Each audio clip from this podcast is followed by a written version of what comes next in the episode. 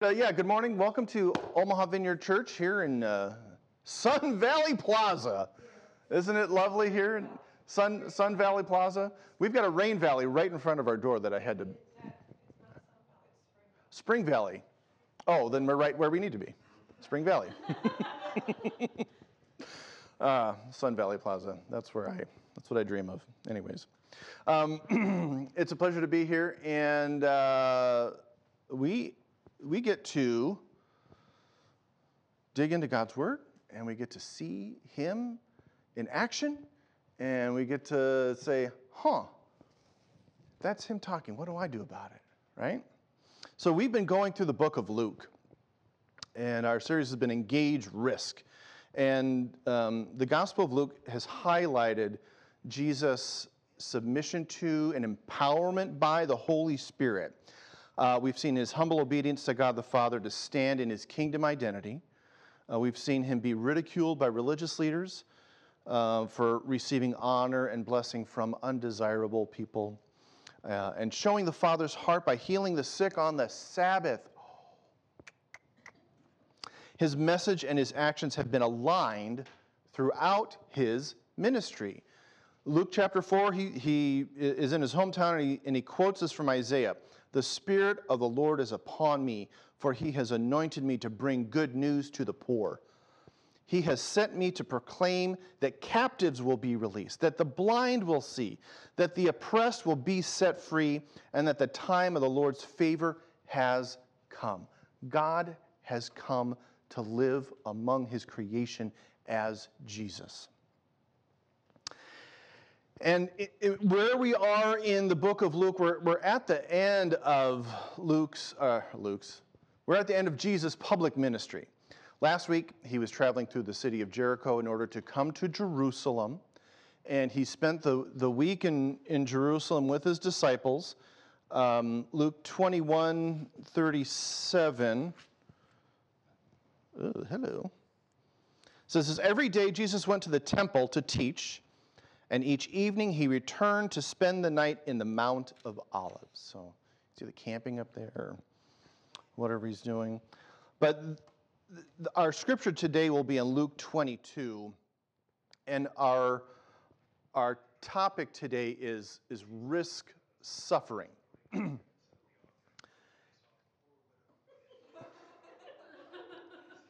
and um, I'm going to I don't know why I didn't do this all through this series, but I'm going to quote from uh, an ancient philosopher from a long time ago in a galaxy far, far away, C3PO, who, who very sagely said, We seem to be made to suffer. It's our lot in life. And I'm sure many of us can, can say, Oh, yeah, I felt that way this year, or I feel that way now, that the suffering just doesn't seem to be ending. That, um, and, and, you know, guys, the, I'm not, we're not, we can't pull punches when we look at Scripture. The Bible says very clearly when we face trials, right? Um, not that we're made to suffer, but suffering is a part of living. Suffering is a part of life. So we're going to be looking at um, Luke chapter 22. Let me pray real quick, and then we'll jump into our our verses here.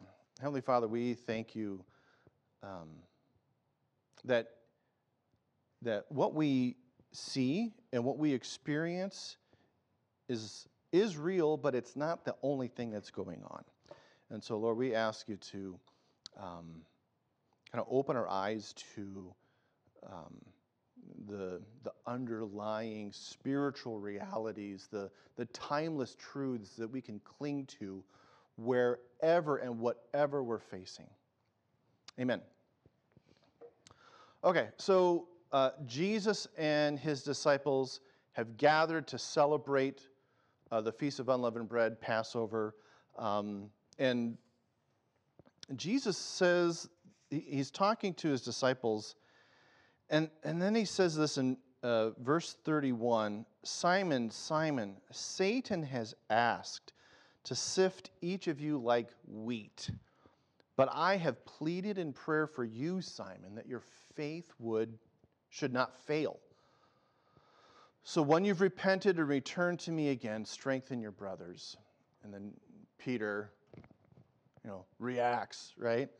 Lord, I'm ready to go to prison with you, even to die with you. Hmm. Sweet Peter.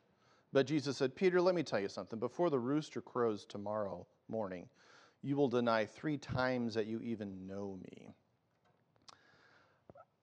And then I'm just going to jump down to, to the rest of our verses. Um, jump down to verse 39 in Luke chapter 22. Then, accompanied by the disciples, Jesus left the upstairs room and went as usual to the Mount of Olives. There he told them, Pray that you will not give in to temptation. He walked away about a stone's throw and knelt down and prayed. Father, if you are willing, please take this cup of suffering away from me. Yet I want your will to be done, not mine. Then an angel from heaven appeared and strengthened him. He prayed more fervently, and he was in such agony of spirit that his sweat fell to the ground like great drops of blood.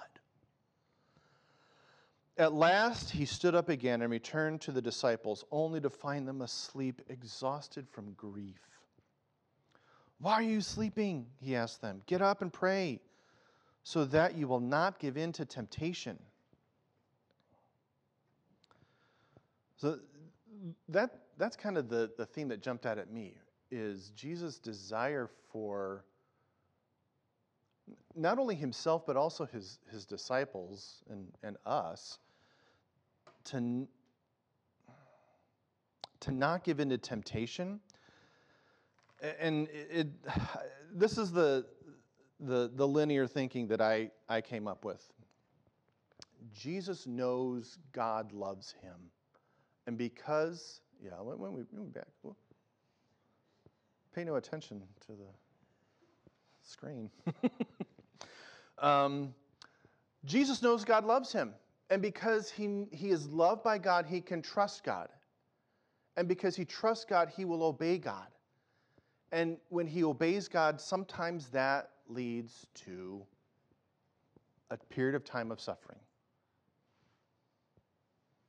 And he's willing to suffer when he's being obedient to the Lord, whom he trusts, whom he is loved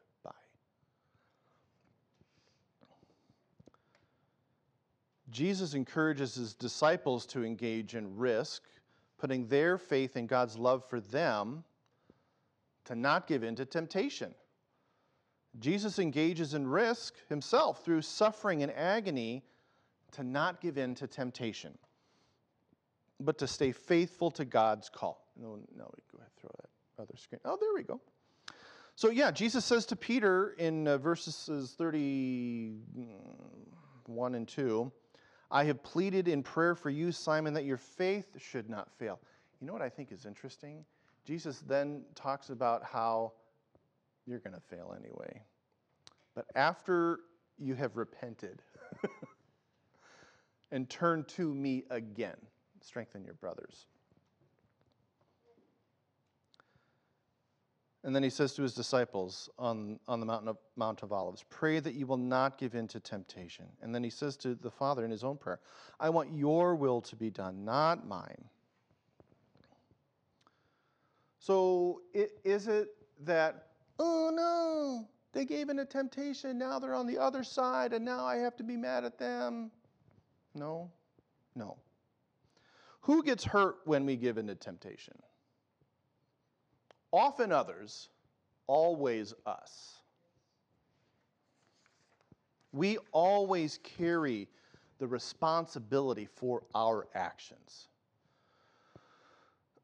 there are consequences of the world, right?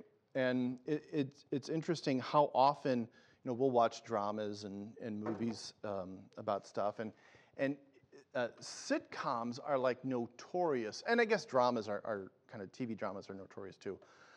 Somebody does something that they don't want others to, to find out about, and then they just lie, lie, lie, lie, lie, lie, lie, lie, lie, lie, lie, lie, lie, right? And they just create these houses of cards to protect themselves from having to be responsible for their actions. but all of these other actions that they're taking are, you know, it's like, you know, pebbles in a in a in a river, right? It just just expands and expands and expands. Even when we acknowledge our forgiveness, we bear the consequences of our actions.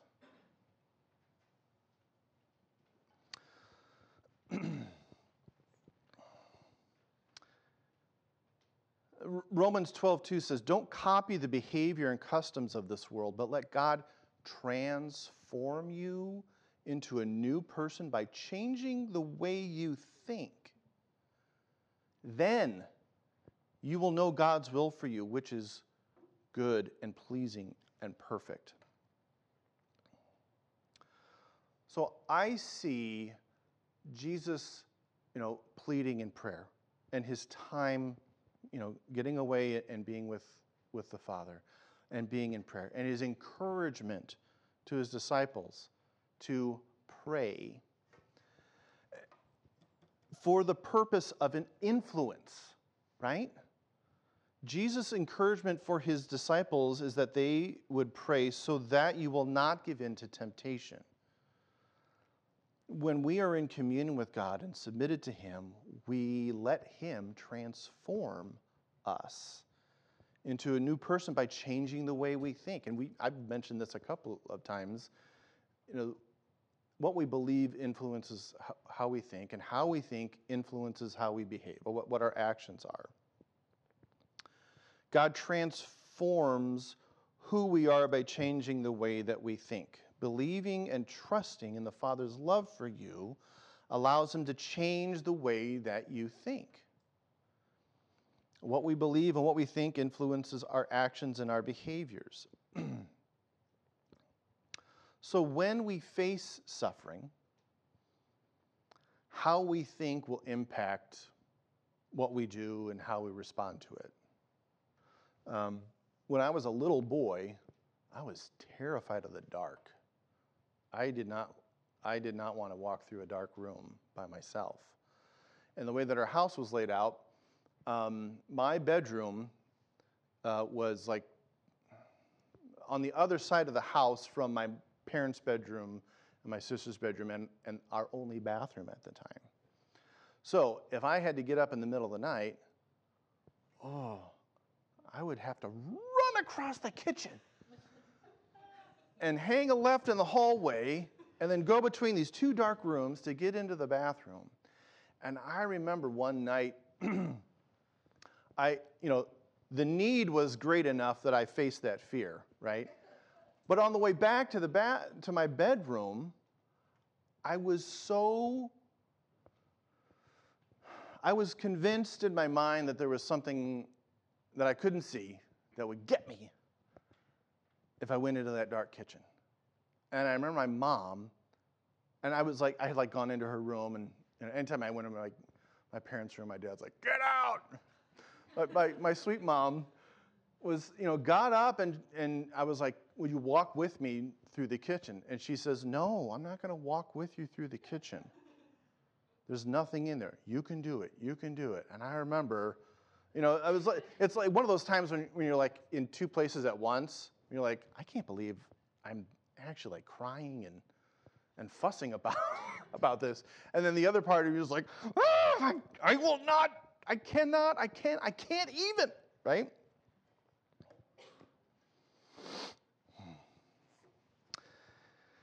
If God's will for you is to proceed through a trial, to stay on a path through the valley of the shadow of death, to continue through something that is agonizing, terrifying, that causes suffering?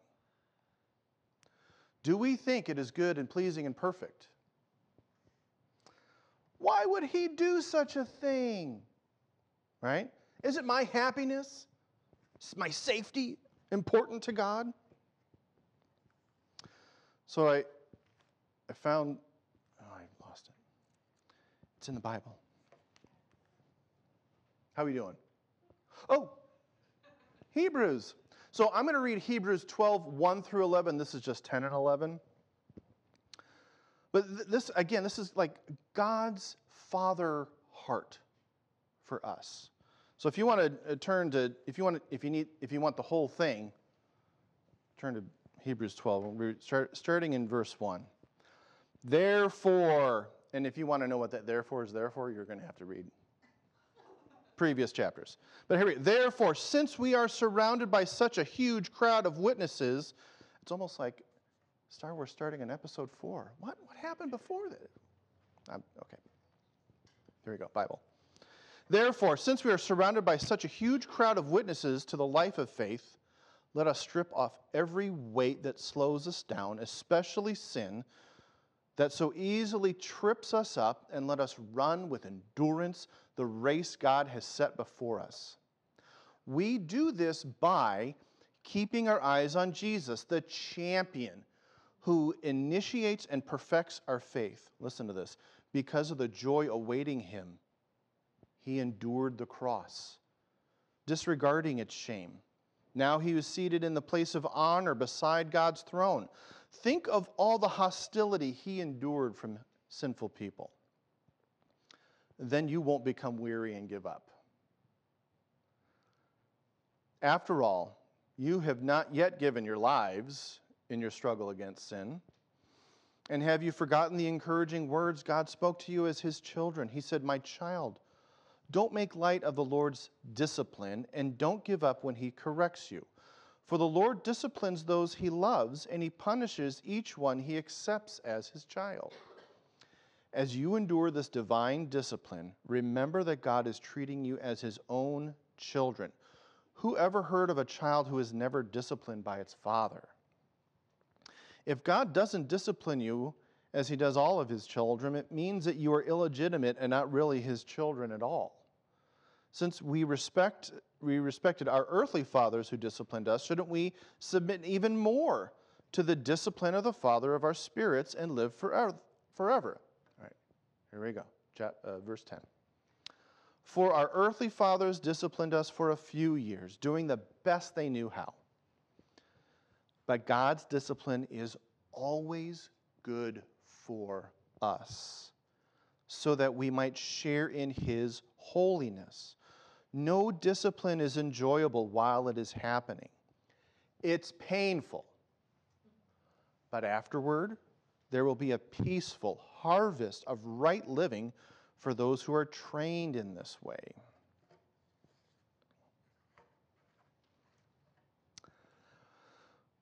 Okay, so some words got used in there discipline, punishment. Was the suffering that Jesus faced punishment? Are all of the agonizing circumstances that we face in life punishment? No. Parents that give their children responsibility to set the table or keep the room clean or mow the lawn or watch and care for a younger brother or sister are not doling out punishment. Discipline is not always punishment right? You think of somebody as a disciplined person, you don't think of somebody that's punished all the time. You think of somebody that's, you know, yeah. They got they got it kind of figured out. They they aren't swayed, right? They don't give in to temptation. They don't run away from tough things. Many times discipline is training in responsibility and authority. So, will you risk suffering to do the will of God? Will you engage in risk by putting your faith in God's love for you when obeying Him causes you to suffer? We see from Luke 22 that Jesus' concern for his disciples is that they would not give in to temptation. Jesus' prayer in the midst of his agonizing suffering was, Yet I want your will to be done, not mine. Whatever crisis we're facing, whether it's a loneliness crisis or a medical crisis or a physical crisis, financial crisis, racial crisis, political crisis, relational crisis, mental or emotional crisis, Whatever you're facing, God is with you. And he knows what it's like to suffer and go through crisis that he would rather avoid. He understands what it is to be broken. He understands what it is to be poured out. The stance that Jesus took on the Mount of Olives that night was to continue to trust and obey his Father. The encouragement that he gave his disciples on that night, and he gives to us today, is the same pray so that you will not give in to temptation.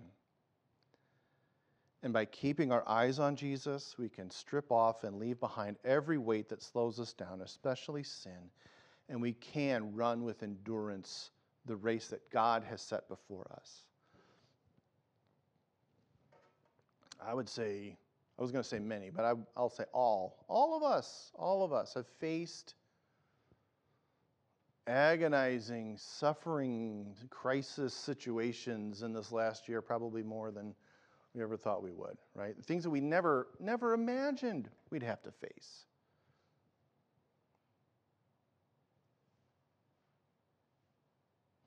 As disciples and followers and those who are being mentored by Jesus, let us engage in risk to see all circumstances that come our way even the ones that bring agony and suffering, as part of the race that God has set before us.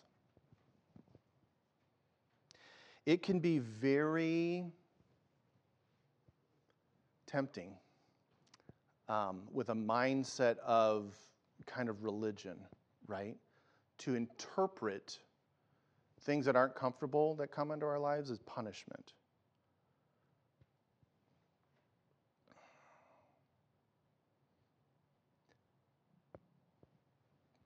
But God's a good father. He's a good father. And the stuff that we go through that is difficult, He will use. He will use. Coming up this week, uh, we got a holiday coming up. Anybody know what, what day it's? St. Patrick's Day. It's, it's, oh, is it somebody's birthday? Oh, that's awesome. I didn't realize that, so. You'll have to forgive me because I'm not talking about you. but uh, so St. Patrick, um, it's interesting how St. Patrick's Day has turned into like a, a an Irish uh, uh, ethnic holiday, right? It's a celebration of all things Irish. St. Patrick didn't discover green beer or you know find a, a, a pot of gold at the end of a rainbow in Ireland. He was British. And when he was 16 years old, he got kidnapped by raiders from Ireland and taken as a slave and forced to be a shepherd, which is lonely. I mean, think about that. Uh, Ireland? Out in the out in the fields? Not a lot of sunlight. a lot of stones in the ground, snakes. Anyway. So, uh, six years into slavery in Ireland, he has this dream that the boat that he, would, he could escape on is ready. And so he, he runs, he finds a boat, gets on the boat, leaves Ireland, gets back to, to Britain. He's reunited with his family. And then he has, again, a vision or a dream. And he responds to this dream to go back to Ireland, to go back to the place of suffering and agony and slavery with the gospel, with the message of grace.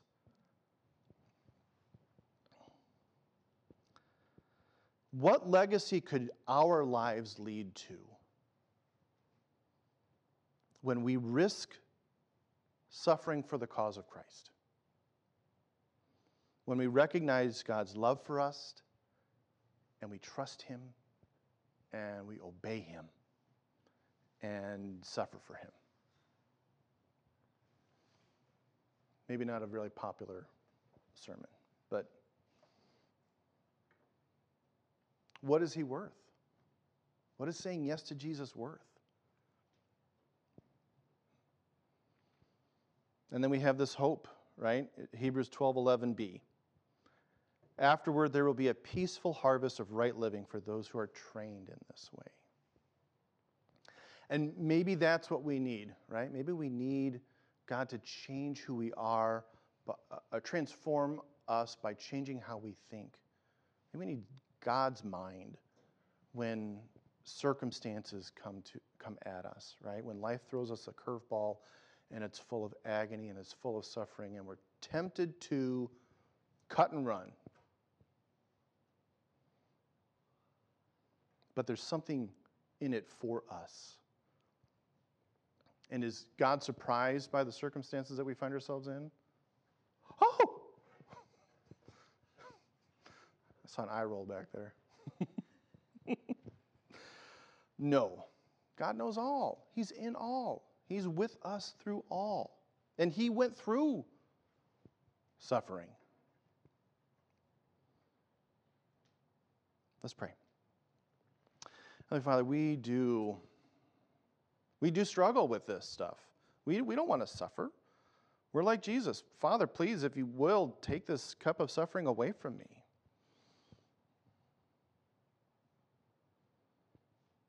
But we ask, like Paul in Romans 12, 2, that you would transform us, renew our mind, change the way that we think when we face temptation, when we are exhausted with grief, may we turn to you in prayer.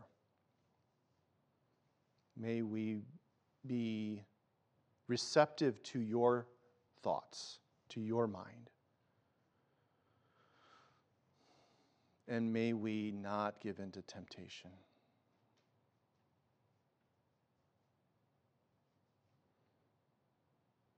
And for all those times that we did give in to temptation, Lord. May we remember Jesus' words to Peter when you repent and turn back to me.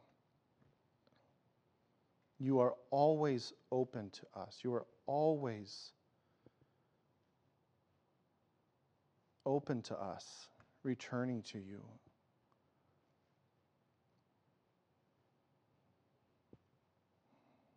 Lord, may we be stewards and missionaries of your grace and discipline.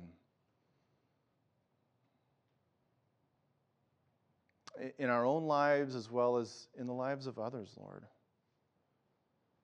May we be like St. Patrick, willing to give up everything to reach those who hurt him.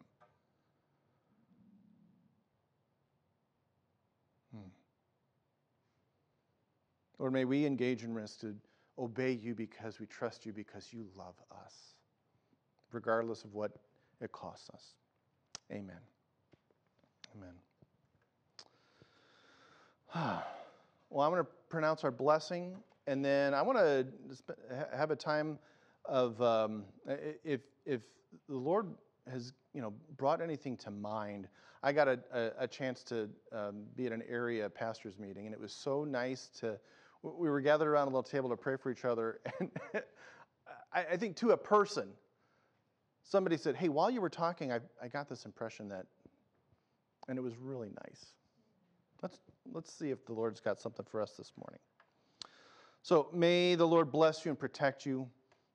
May his face smile on you and be gracious to you. May the Lord show you his favor and give you his peace. Amen.